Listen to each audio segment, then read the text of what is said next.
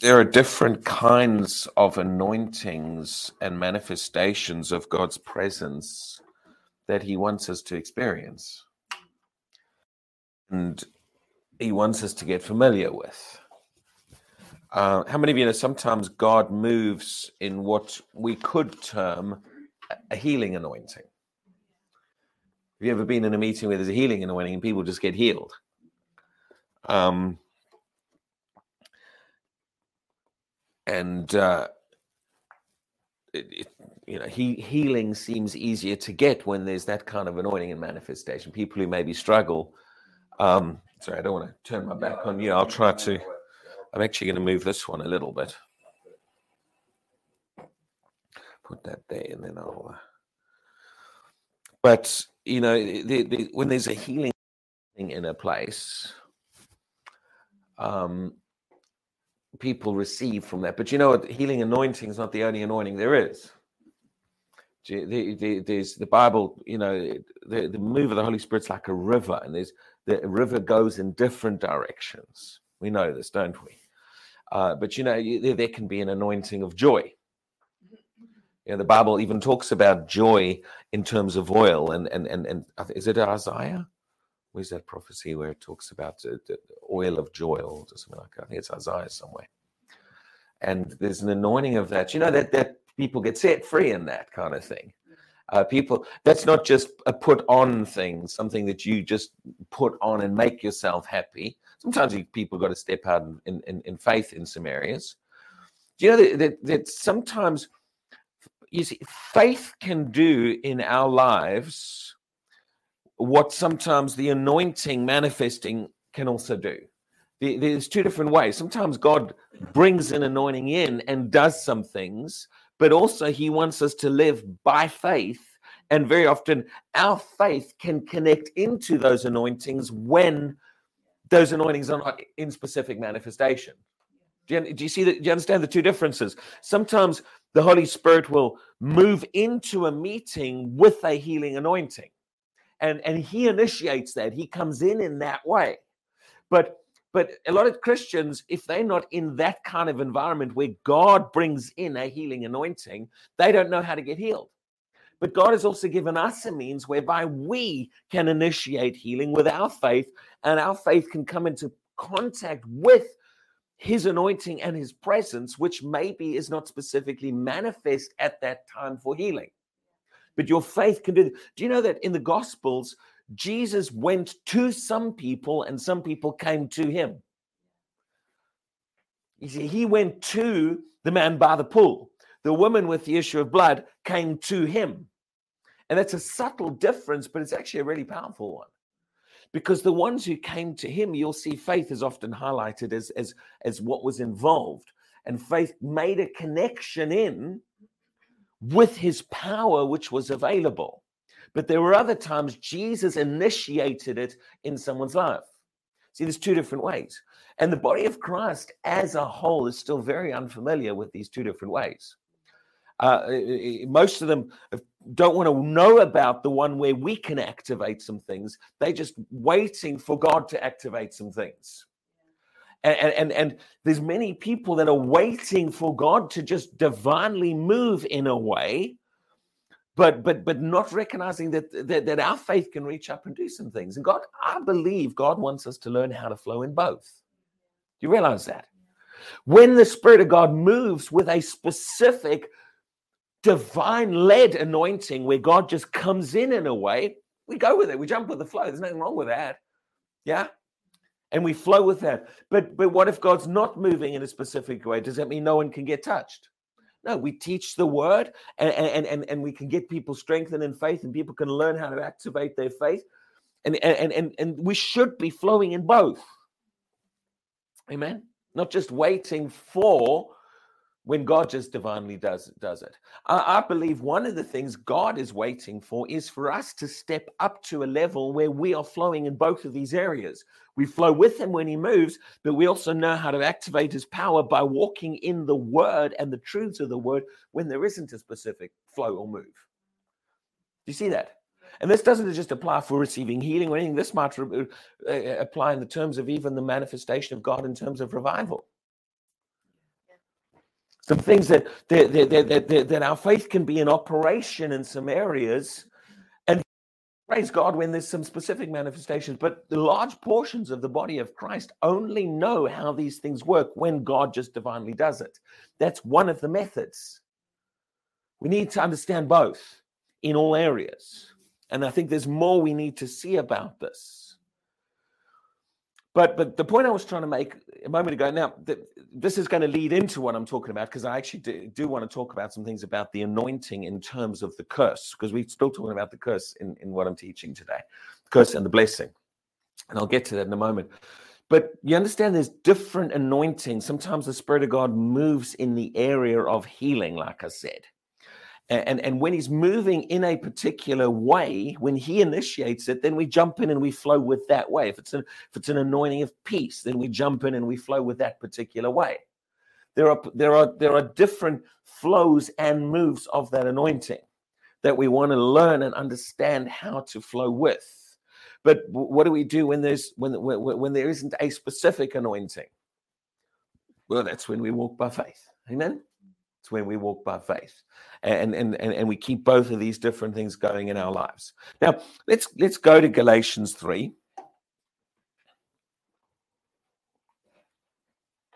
Why do I keep going on the same text? And why am I? T- well, for a start, because one thing is, is is teaching is one of the things I do, and teachers like to dig into something and get every angle of it. Yeah.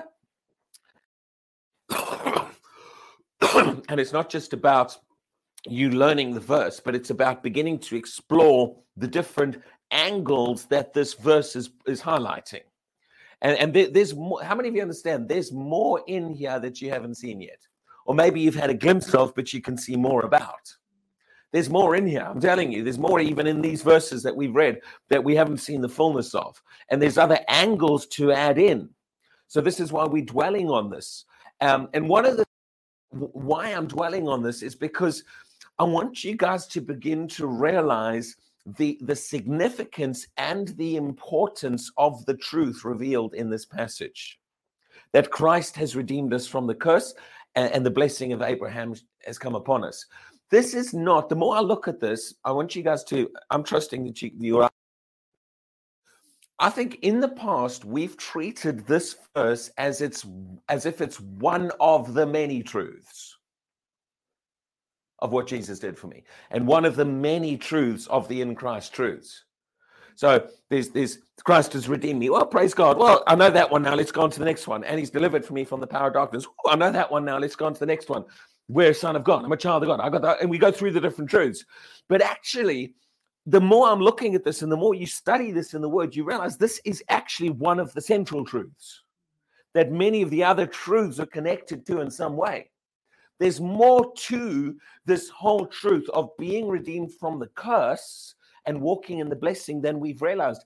And I think the enemy's wanted us to be a bit blinded by it because he, he doesn't want us really stepping into the, the fullness of the reality. How many of you have ever felt like you are uh, uh, have you ever had a point in your life and maybe someone someone even still at this stage now where it seems like you're chasing seven or eight or nine or ten different fires at the same time Anyone ever had that? It's like the enemy attacks your health, then he attacks your finances, and then he attacks your family, and then he attacks this way. Yeah? So anyone, I mean, we're all super spiritual, you know. Oh no, that's never happened to me. Anyone ever felt like fires are coming from multiple directions?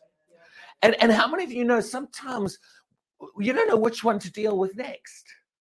And you're trying to deal with all of them, and it can almost be overwhelming because you're trying to, you're thinking to yourself, I need to get, I need to meditate scriptures and get my faith strong in healing scriptures. And then and then suddenly the enemy hits your finances. You oh, I haven't been meditating on finance scriptures. And, and it becomes very almost like like 101 things I've got to do. And, you, and you're like, how do I do this, Lord? How do I cope? And then someone tells you, yeah, you need to walk in your authority in Christ. And you think, oh man, I need to meditate on authority scriptures and I need to get myself strong on authority in Christ. And, and you know, and, oh, I'm not walking in my authority you know and it, and sometimes it almost feels like there's too much too many things to keep on top of at once anyone ever felt that and, and and and and the moment you try and grow strong in one area the devil seems to attack another area This is interesting. I believe in meditating on the word. I believe in growing in the word. I believe in getting stronger in the word. But it can almost feel like, to some degree, works and to some degree, chasing your tail. And I know many Christians that have said that. I felt that in my own life. I felt it like you're trying to believe God, you're trying to grow strong in an area, and it seems like the enemy attacks another area. What you what I've begun to realize is this attacks in your body, attacks in your finances, attacks on your, you know, family, attacks on different things. They may seem like 16 different areas, but they all come back to a root cause, the curse. You're dealing with, you're not dealing with 16 battles, you're dealing with one. This is what we've not seen. This is why Deuteronomy 28, when it explains the curse, it, it shows the curse in terms of the enemy attacking you, the curse in terms of your sickness in your body, the curse in terms of protection, the ter- curse in terms of, of other areas. You, this is why this truth is more important than we've realized. You know, trying to put out sick. The, the enemy attacking in your health, the enemy attacking your finances, the enemy attacking in your in your in your family, are all manifestations of the same root cause the curse that was unleashed on the planet. And the Bible, this is why I'm trying to get you to recognize the curse in different areas. Very often, when we read the Bible, we don't always recognize the curse for what it is because we've not become familiar enough with passages like Deuteronomy 28, where God in detail identifies how the curse shows up. For example, did he not say, I'm going to talk a bit more about the curse today than the blessing. Okay, we'll talk about more about the blessing on some other ones, but there's some things I want you to see today about the curse. Okay, not because I want to become curse-minded, but I, I, I, the, the, the, we can get more freedom than we when than many of us have been walking in. Okay, walk in more freedom in this. But I want us to start making connections and recognizing, build my faith stronger in this. The blessing itself. When you talk about the curse, it manifests in multiple areas, but the blessing covers multiple areas too. For example, I know this is one of your favorite scriptures. Second Chronicles 7, where it talks about if my people will humble themselves, and, and it's been quoted in a lot of prayer. Do you remember without reading it? You might, I'm sure you do because you've read it many times in prayer meetings, what it says in the verses just before that. Okay? I've got it written down just for you. You'll recognize it as soon as I read it. You go, oh, yeah, that's what it says. Uh, let me find it quickly. You don't have to turn to all of these, but but I want to give you some illustrations. This is when Solomon was dedicating the temple.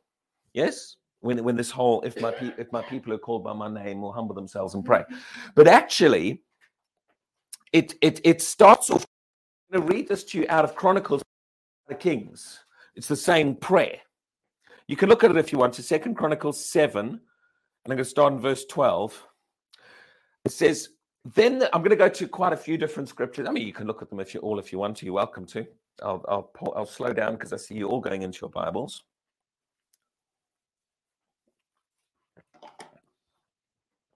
We've not recognized the curse in operation like we should have done.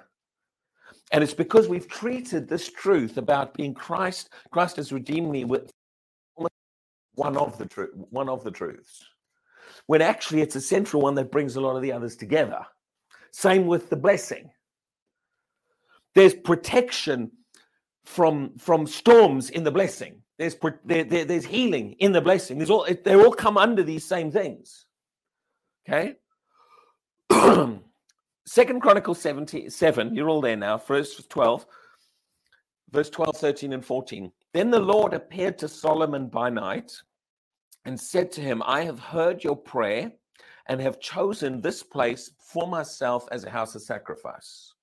Now, notice the next phrase when I shut up heaven and there is no rain, this is a bit I was wondering if you remembered because you've quoted it a few times, Jackie.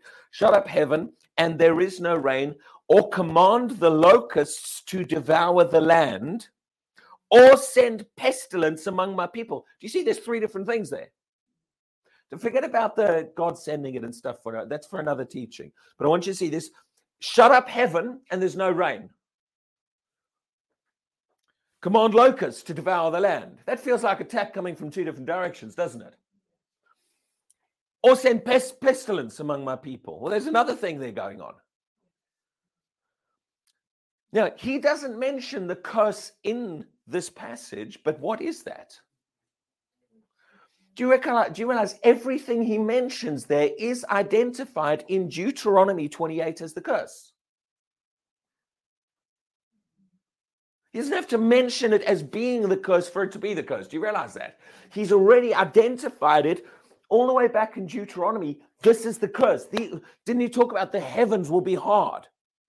The locust will destroy the flute, fruit, flute. Well, maybe the flute as well, but the fruit.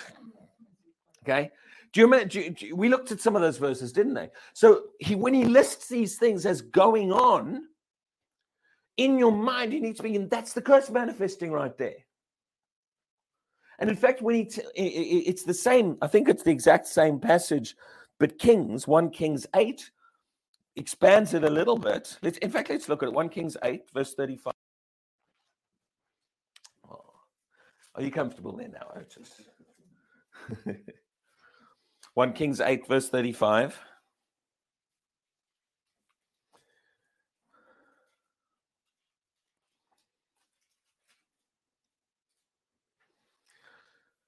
When the heaven shuts up and there is no rain, what's that? Curse manifesting. Because they have sinned against you. When they pray toward this place and confess your name and turn from their sin because you afflict them, don't worry about the you afflict them, just that's not the primary thing. Um, he goes on and says, but verse jump down to verse 37. When there is famine in the land, pestilence or blight or mildew, locusts or grass, when he besieges them in the land of their cities, do you see multiple things happening here? What's the root cause behind the multiple things? Well, okay, but we know for, eh, eh, eh, uh, for them in the Old Testament, when they didn't obey the law, what happened? The curse got unleashed. And the curse then shows up in multiple directions. So you feel like you got enemies attacking here, pestilence here, locusts here, no rain from heaven here. And you, you, you end up feeling like you're chasing 15 battles. What do you need to do? Zero in and realize there's one root cause going on here. The curse is an operation. Okay? This idea of multiple things coming at you from once is part of the strategy that the enemy tries to use to get you overwhelmed. And then you think, I've got to get my faith, my faith stronger for healing. Oh no, oh no, my finances. Oh, oh, oh, I, I don't have time. I'm trying to deal with healing. Now I've got to get my now I've got to get my finances strong. And, and, and then and then he hits you in another area. Oh no, no, no, my family. Oh no, no, oh my kids oh, in another area. Oh, no, and I need to learn how to use my authority. And we get so overwhelmed. Anyone ever felt like that? One root cause going on behind all of this. Identify the cause, get get get on top of that. Learn how to get some things functioning in your life. Then you're not running around chasing your tail and, and I, this is what I want you to see. There's other places. Let me show you another one. Haggai. we might study these. This is still not the primary purpose. In fact, it's probably better that we did a bit shorter today because I've got a bit more to get through in the teaching. Is that right? I haven't actually got to my primary thing I'm trying to get to today. But I want you to see this. This is why in Deuteronomy he identifies all those different areas. The curse hits here, the curse hits here, the curse hits here. But it gets triggered for them under Deuteronomy. I, I, we understand for, for, us it's faith in Christ. But under Deuteronomy in the Old Testament, he was saying to them, when you disobey, what happens? Basically, the tr- curse is triggered and then it starts hitting from all different areas. Yeah? Look at Haggai chapter 1, verse 6. Actually, verse 5. Now, therefore, thus says the Lord of hosts, consider your ways. Now, now listen to the description. It doesn't mention curse, but listen to the description. You have sown much and bring in little. Doesn't that sound like what we read in Deuteronomy 28? Remember, he talked about you'll sow much and then the locusts will eat it. And then it'll all fall to the ground and, and, and olives will take it up. And, and the olives will be falling to the ground. Nothing will happen. Remember, we did that teaching. Putting in lots of effort, getting little results. So he says, You've sown much and bring in little. You eat, but do not have enough. You drink, but you're not filled with drink. You clothe yourselves, but no one is warm. He who earns wages earns wages to put it in a bag with holes. Now, does he have to say, hey, everyone, I want you to realize I'm talking about a curse here. So every time I describe these conditions, I need to tell you it's a curse in operation. He doesn't have to. He's already identified to the entire nation of Israel in Deuteronomy 28 when these things happen, this is the curse in manifestation. So 300 years later, or 400 or whatever, when he, when Solomon comes and he says, "This is happening, this is happening, this is happening," they should be thinking that's the curse in manifestation. All the way later with Haggai, hundreds of years after that, it, it didn't suddenly stop being a curse. This is the curse is working in these areas for them. Identify it. In fact, in Haggai, even actually read verse 10. He could describes it a bit more. Haggai 1, verse 10. Therefore, the heavens above you withholds the dew, and the earth withholds its fruit.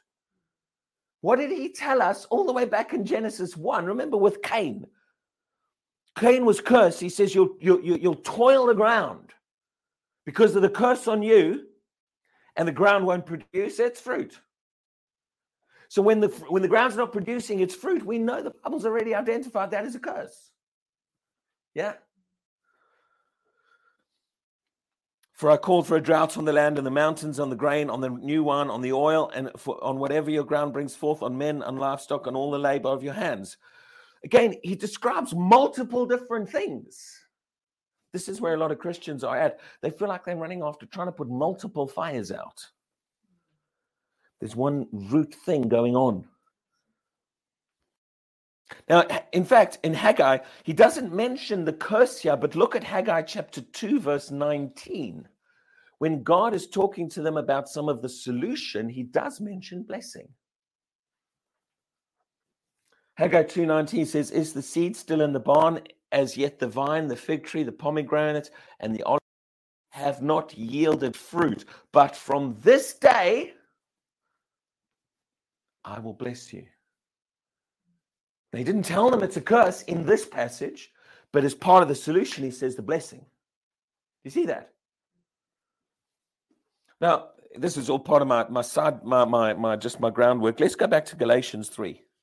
I want this is why I want us to begin to realize we're not dealing with 101 different attacks. We are dealing with one area. We're gonna obviously Christ has redeemed us. We're going to get to that now that is manifesting in 15 to 20 different ways.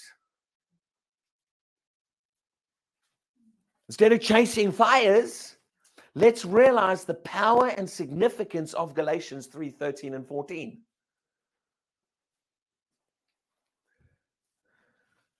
It's not, this is not as difficult or complicated as we, we, we, we, we've thought it is. Like I'm trying to build my faith and grow and, so, and get on top of so many different areas. Okay. Galatians 3, verse 13 and 14. Christ has redeemed us from the curse of the law. Now, do you realize that statement says a lot? Christ has redeemed us from the heavens being shut up and there being no rain. Christ has redeemed us from sowing much and bringing in little. That's why there's a big statement. There's, those few words there are a massive statement. Did he say sickness and disease is under the curse? Christ has redeemed us from sickness and disease. So all of that comes under that little statement Christ has redeemed us from the curse of the law. There's a lot in this. Build yourself, ground yourself in this. Let the word of God build this faith inside of you and keep yourself so focused on this truth. Uh, and I believe we'll, we'll, we'll make some progress in some areas. But I want to, uh, what I'm going to do today, I want to highlight something specific on my heart. And it's it, and this might take me a couple of weeks. We'll see. Might just take me one week. I never know sometimes. But there's something there's something specific that I want to talk about. Now, it is true Christ has redeemed me from the curse of the law. And obviously, you know, with the word of God, we want to build our faith on something. The word builds faith. We want to, the word of God teaches us speaking out of our mouths. So uh, I believe it's good. And it's not works. Faith is not works. The operation of faith, the power of our words, beginning to speak over my life. Father, I thank you. Christ has redeemed me from the curse. And Christ has redeemed me from every manifestation of that curse in every area of my life. And I thank you that the blessing has come upon me. I thank you that I'm walking in the blessing. This is a good thing to just include as part of part of your lifestyle. Talk blessing. Because oh, I don't want to, that's all works. Do you realize the enemy has worked hard at getting people to speak curse? Because he knows how important this is. What do you think the word damn is? I'm not talking about the thing with water in. I'm talking about the swear word. And I didn't just swear in church. I, I want you to understand this. The word damn, you're damning something. You're damnation. And why do you think the enemy has built so much into human language a connection between I'm not going to say them together because I don't even want to do that as an illustration, but the word damn and the word God. Have you ever heard people put those two words together? What's the enemy trying to do? Now, why do we, as part of our worship, often say, Bless the Lord? And the enemy is walking around trying to say God and damn in the same sentence. Is not uh, bless the Lord. He blesses us, but actually, there's something else that the enemy's got going on here. Why does he want us to keep cursing God? Do you realize that one of the big issues, one of the big issues of the book of Job, is that the devil was trying to get Job to curse God.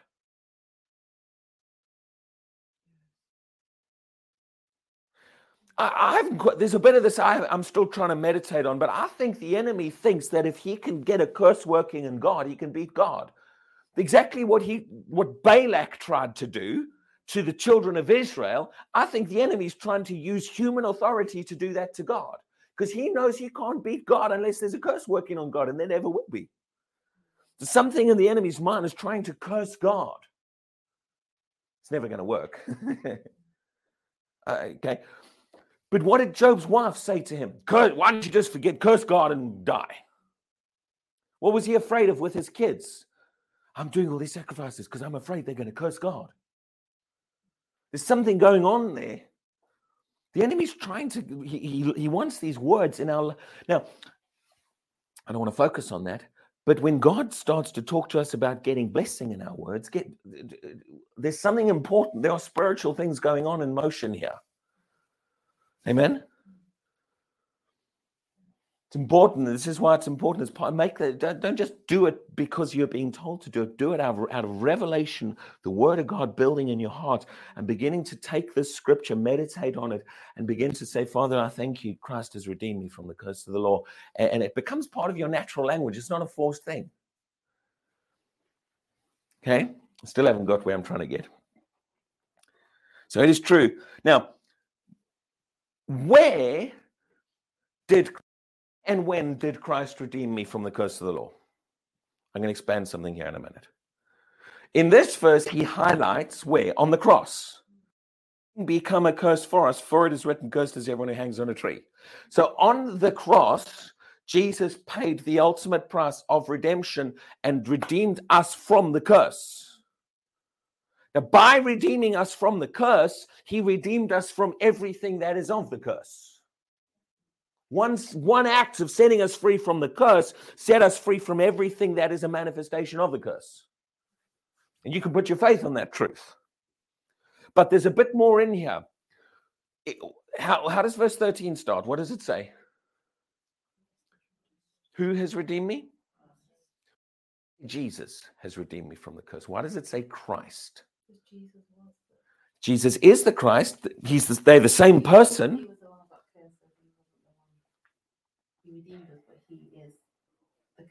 Everyone's trying to figure out in your head. There's something the Bible's highlighting here.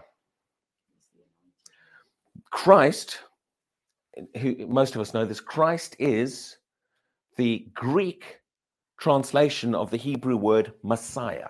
We know this, yeah? yeah? Does anyone not know this?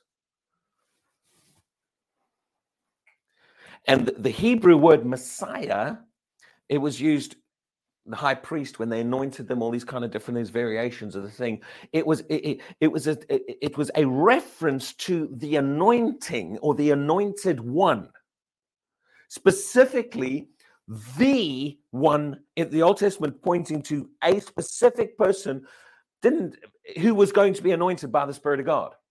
Yes?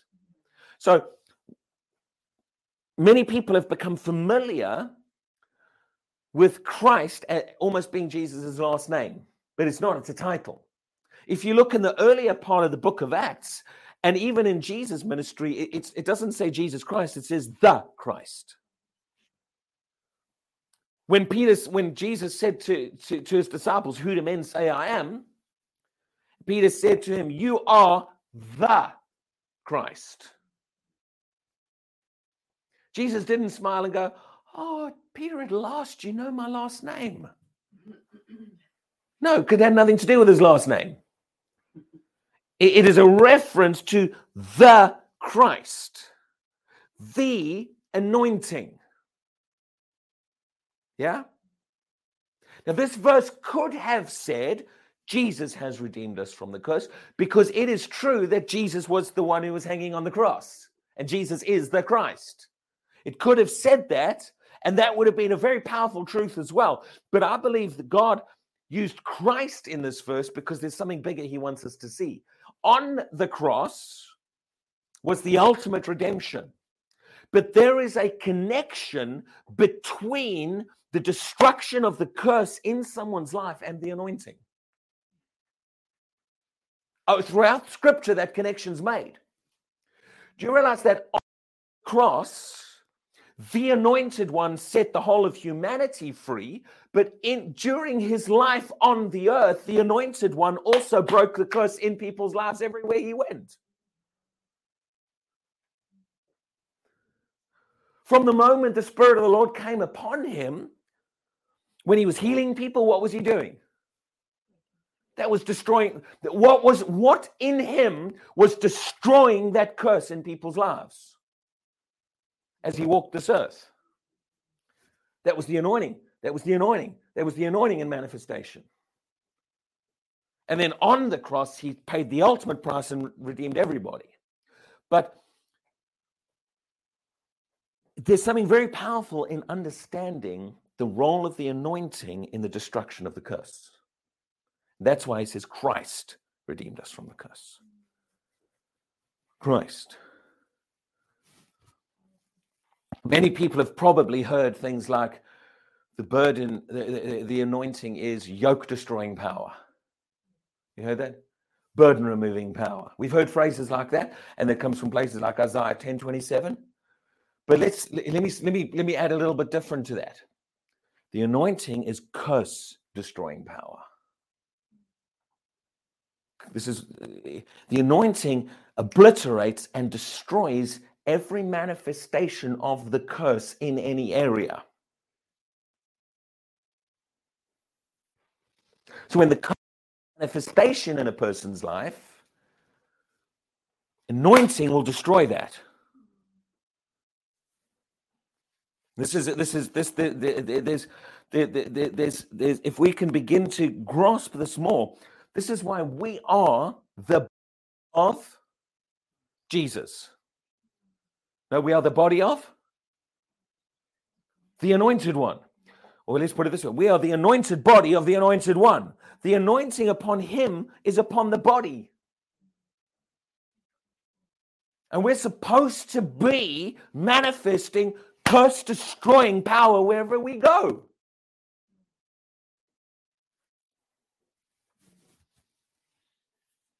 There's an anointing upon us to do it. In at sometimes that curse destroying anointing will manifest as a healing anointing because that's where it's needed at that time. At another time, curse destroying anointing will manifest as setting people free from captivity in another area. But it's all the, that same root cause that it's destroying.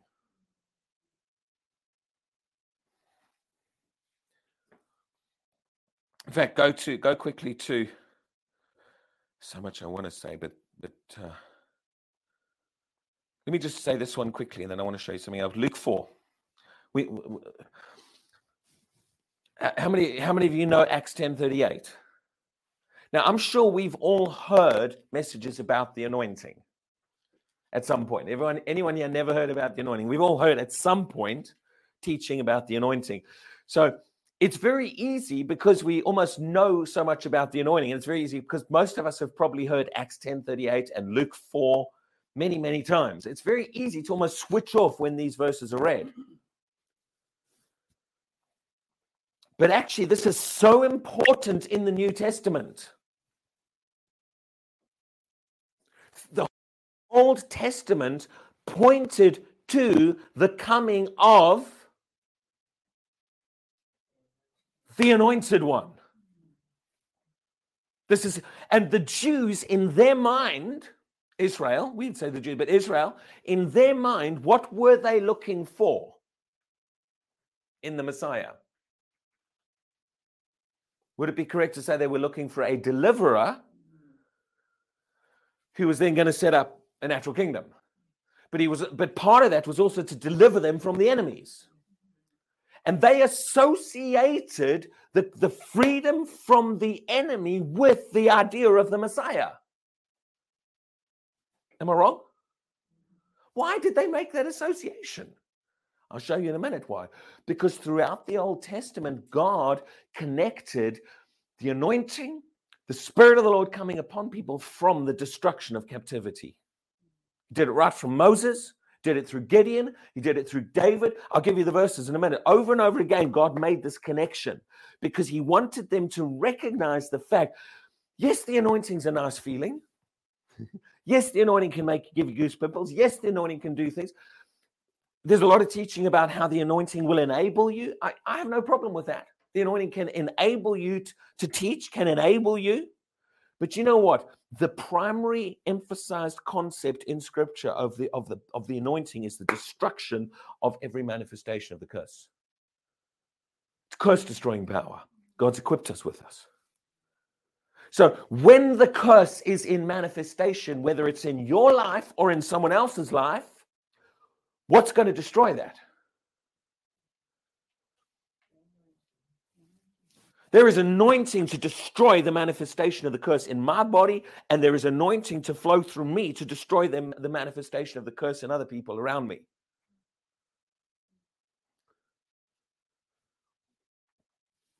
Faith comes by hearing and hearing by the word.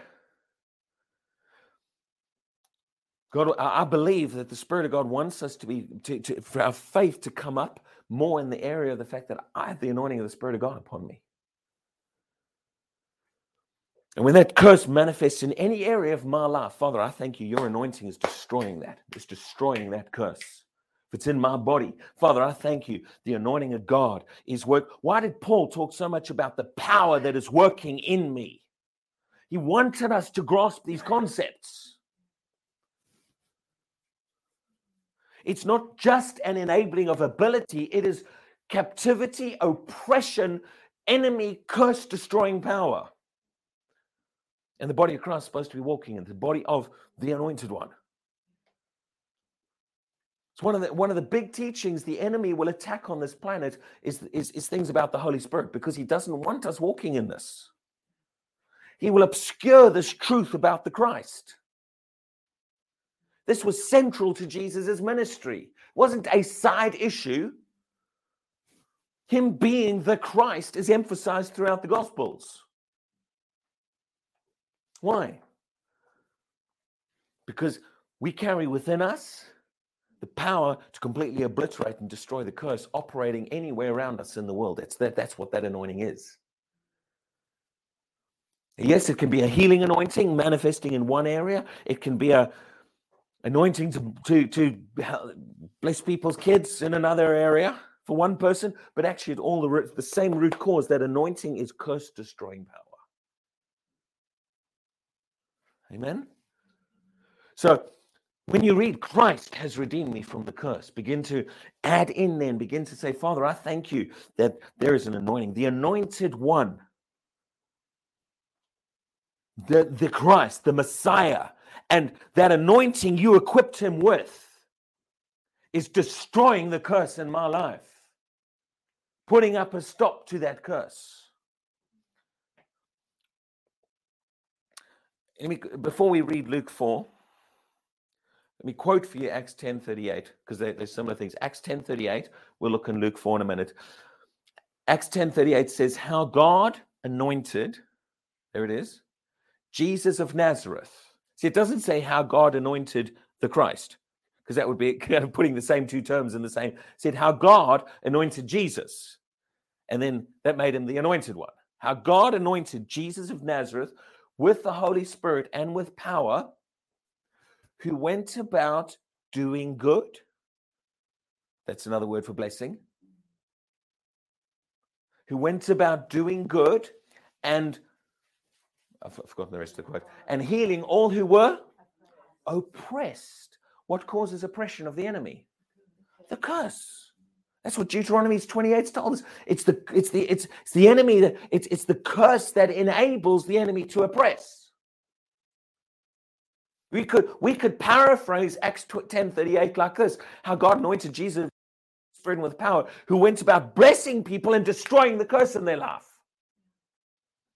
I wouldn't be really changing the word by doing that because doing good is connected with blessing in scripture and destroying the oppression of the enemy is, eh, eh, or sorry, the oppression of the enemy is associated with the curse. Why am I preaching this? Because I want us to make connections. I want us to understand, draw everything under one thing. All of these different things are manifestations of the curse, whether it's happening in 20 different areas, and there's one solution to all of them anointing destroys it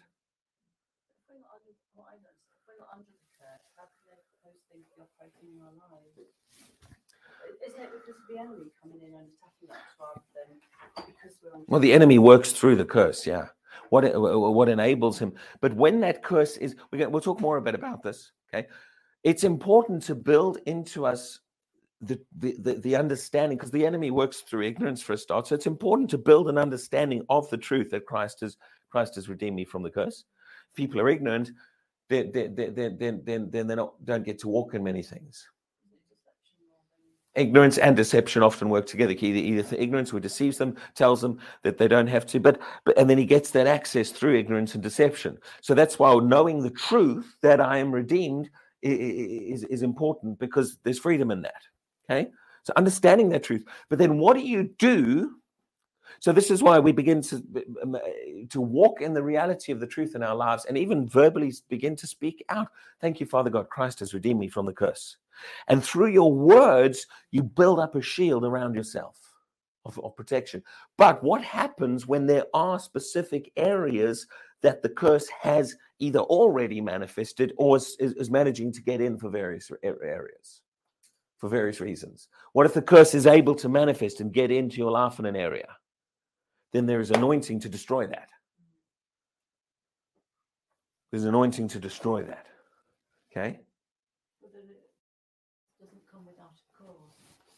yeah, this is that. Uh, as I, as I often say to people, there's only so much you can teach in one teaching session. So yeah, so I do understand where the different things are, but so as we teach, sometimes I remember sometimes I've done teachings and people say, "But you didn't mention this. You didn't mention this." I'm like, I really thank God when I went to school and I learned my two times table that my teacher didn't also mention my three times, my four times, my five times, my six times, my seven times, my eight times, my nine times, my 10 times, my 11 times, and my 12 times, all in the same lesson.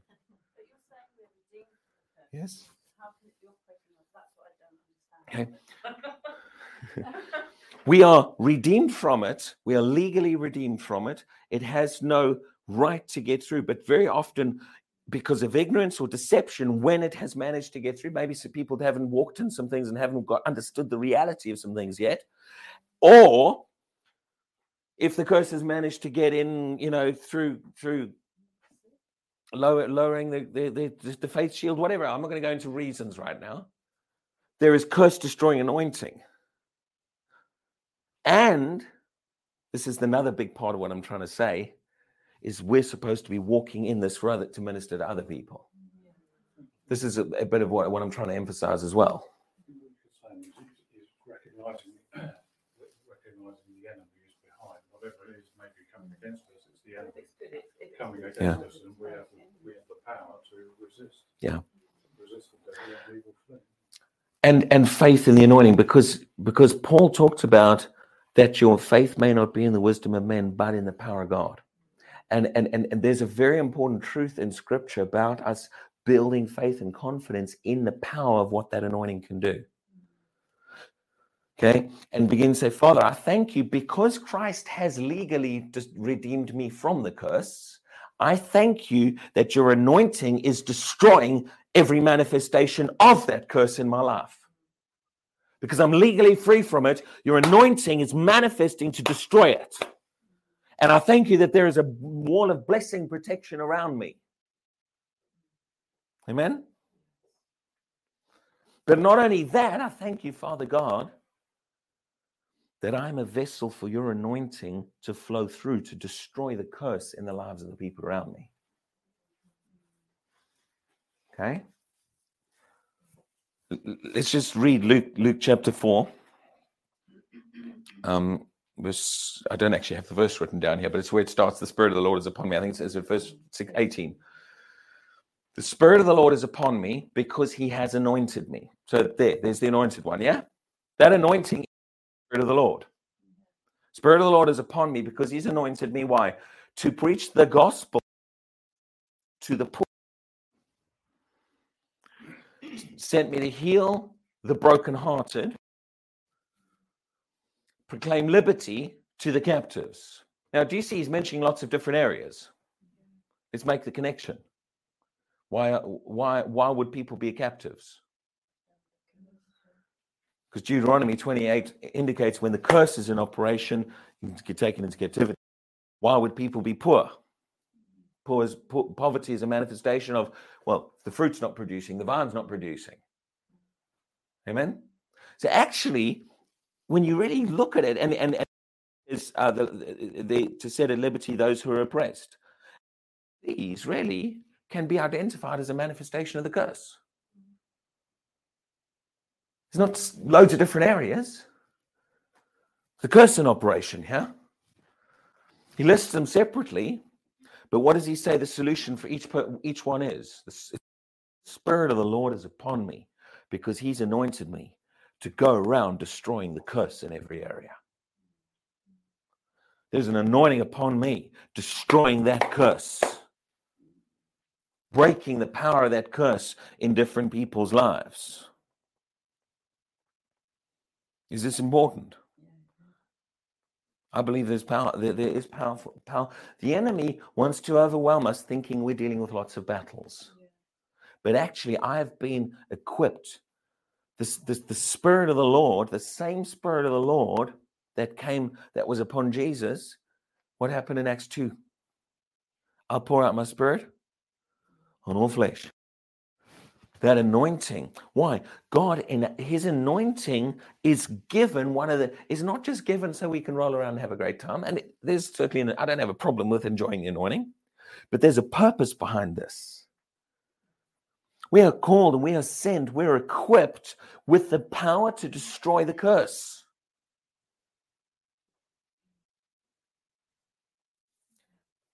Now, someone says, Well, I don't understand why the curse is showing up in my life. I'm gonna, I'm gonna, I'm gonna address something here that came up from some of the questions. So, well, I don't understand why, if Christ has redeemed me from the curse, why it's showing up in my life. Okay. Now, at another time, we can do the teaching on the why, but listen to me for a moment on this. Sometimes the enemy wants you putting a lot of attention into the why. He want he he wants you chasing why is it happening? Why is it happening? And actually, that's not always the right approach.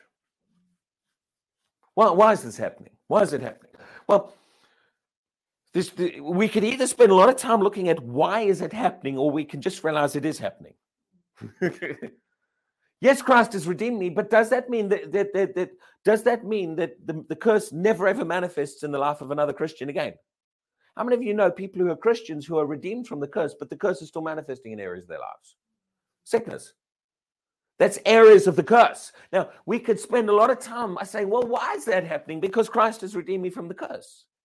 Or we could realize when that curse manifests, there's curse destroying anointing to destroy it. See, remember when remember remember when um Jesus was I think it's either John 5 or John 9. It's one of those two. When Jesus was walking and they saw, was it the blind man? Okay, let's go there. It's either John 5, uh, John 5 or John 9, but I want you to see something. Let me just check which one it is. It's the one where they said, Why is this man who sinned? I think it's John 9. John 5 is the man by the pool of Bethesda. So John 9 must be the one that I'm. Yeah, the blind man.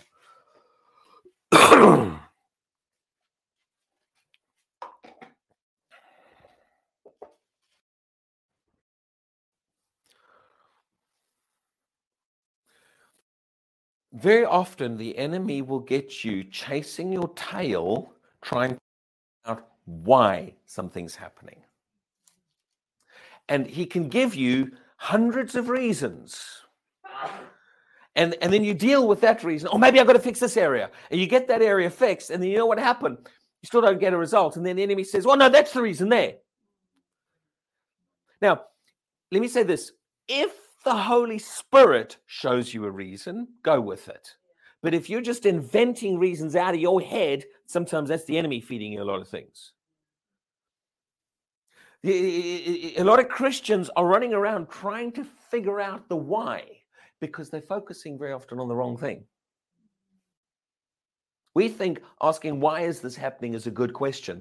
Not always. Now, there's a difference between asking God why with a genuine heart of wanting understanding to grow in some areas or there's or sometimes just asking that question for the wrong reasons and you get focused on the wrong things okay? Sometimes if you're wanting to grow an understanding of the word and you're looking for reasons and answers the holy spirit will help you with that.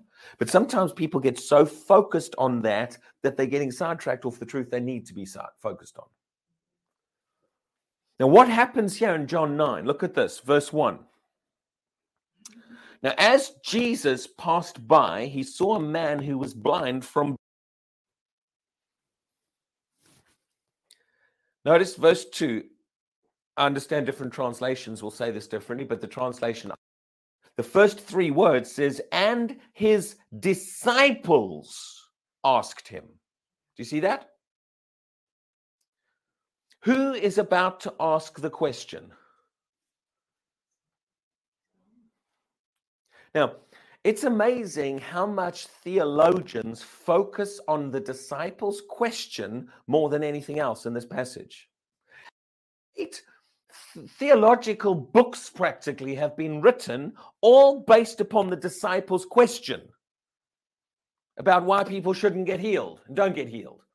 Do you realize by the end of this passage, this man's healed within about five, six, seven verses?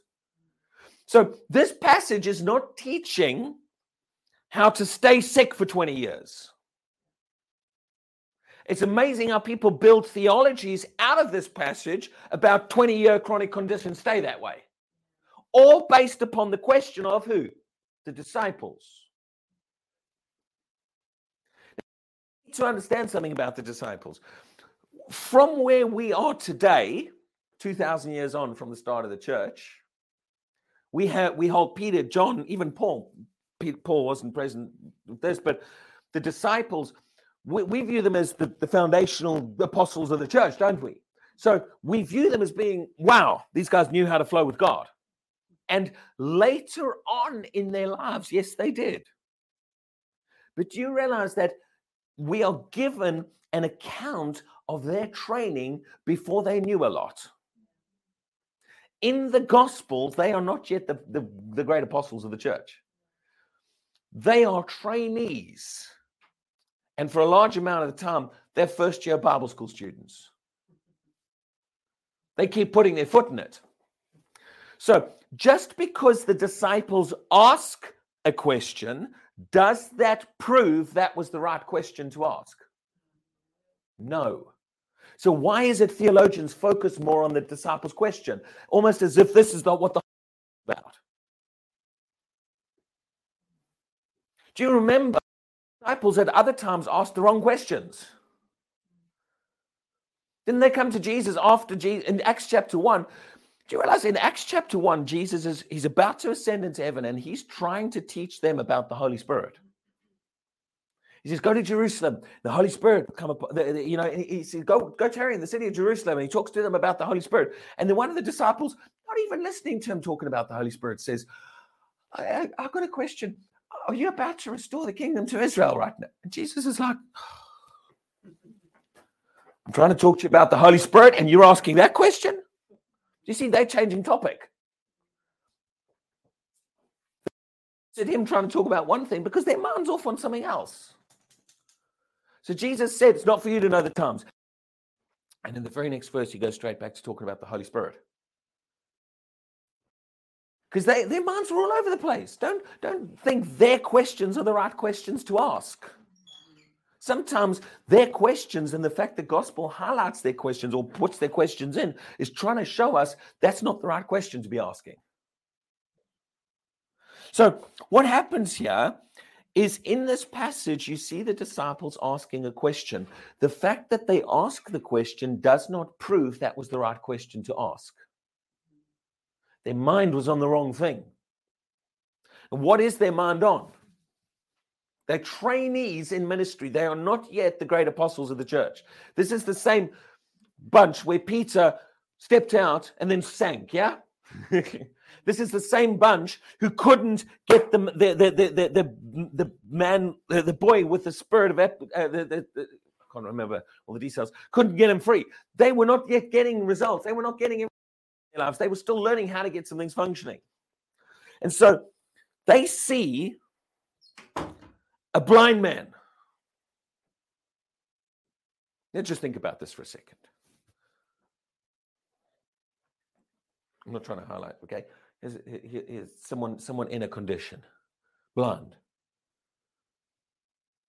And what do we do? We're going to sit and have a conversation about them. Run in front of them. Oh, so how'd that happen? What do you think about that?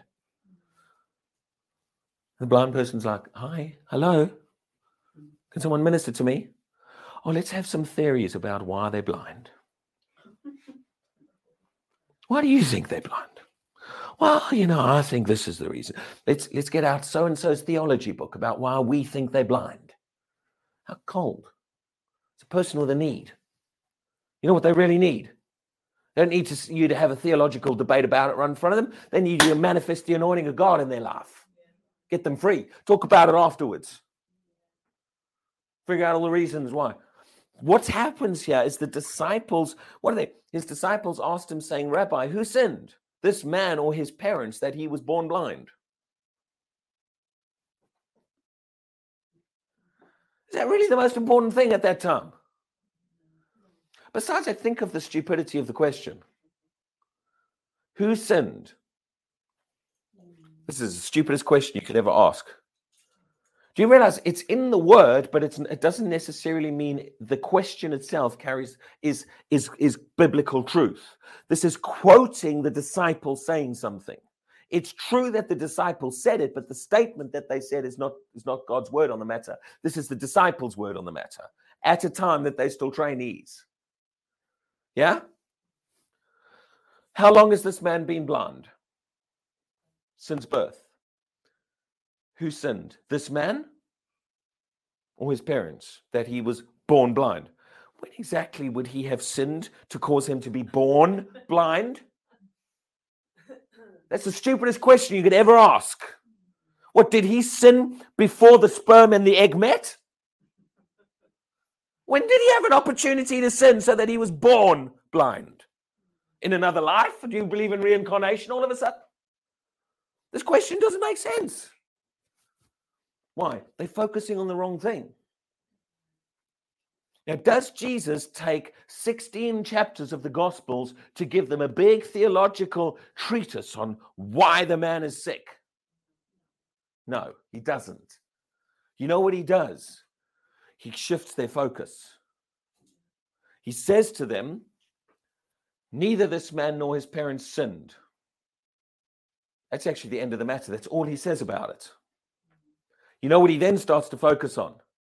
but that the works of God should be revealed in him. I must work the works of him who sent me. And you'll notice I read it a little bit differently to the punctuation. But There was no punctuation in, in the original Greek language. The punctuation and how the punctuation works is very often at the liberty of the translators. And I, I believe there's a little bit of, of, of the comma in the wrong place here, and many other people believe this as well. Because that statement where he says, but that the works of God should be revealed in him, full stop, actually goes with verse 4 rather than verse 3. You see what I'm saying? I'm saying this very quickly. Neither this man nor his parents sinned. End of the matter, full stop. He answers that question. I'm not going to get to that. But then what does he start to talk about? He starts to talk about let's get the work of God done in this man's life. Let's get the work of God done. I'm here. Let's get it done. And that puts a stop to anyone's idea of, well, maybe, maybe, it, you know, he had to wait a while. What was the point? The anointed one is here right now. What matters? Manifest that anointing, get this man free. That's what matters. Jesus is trying to shift their focus of trying to figure out why, and let's just get this thing dealt with. The enemy can get you why, why, why, why, why for years while keeping you bound the whole time. Now, if the Holy Spirit brings to your attention a reason, that's one thing. But very often we go on searches for reasons. And when you go on searches for reasons, the enemy often will accommodate you with 101, and you'll spend a whole year chasing that reason, and at the end of it, you're still bound. You spend another whole year chasing that reason. Maybe that's the reason.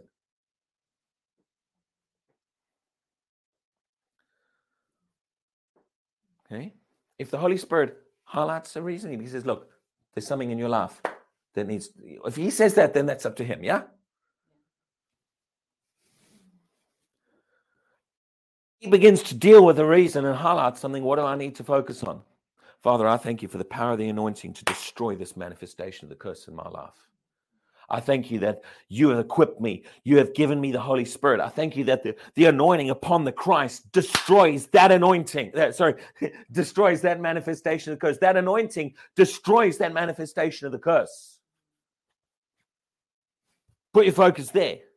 And if the Spirit of God begins to say, look, such and such and such and such. Which he can do, yeah. If he mm-hmm. wants to. He does sometimes. But see, sometimes people say, well, you know, I know God told such and such a person this is why they couldn't get their healing. So maybe that's why I can't get my healing. And we get into the mental realm. And we start teaching a new doctrine that because one person couldn't get their healing like that in one area, that must be the reason for all of us. And then we we, we run after, we start chasing tails again all the time, people remaining bound.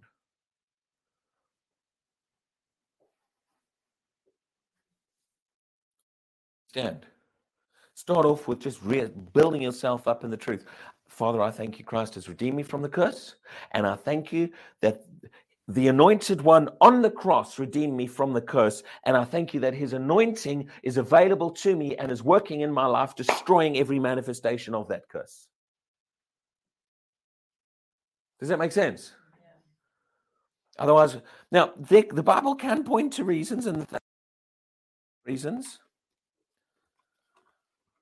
but it, it, sometimes we get so running after reasons that we, we can we can write big theological treatises. We can have huge debates of all the reasons, while leaving a dying world out there all bound still. You can have all the debates we want to. This is why I personally think how cold can someone be to go to a healing meeting, looking for a reason to criticize and write a book against someone while these bound people that help.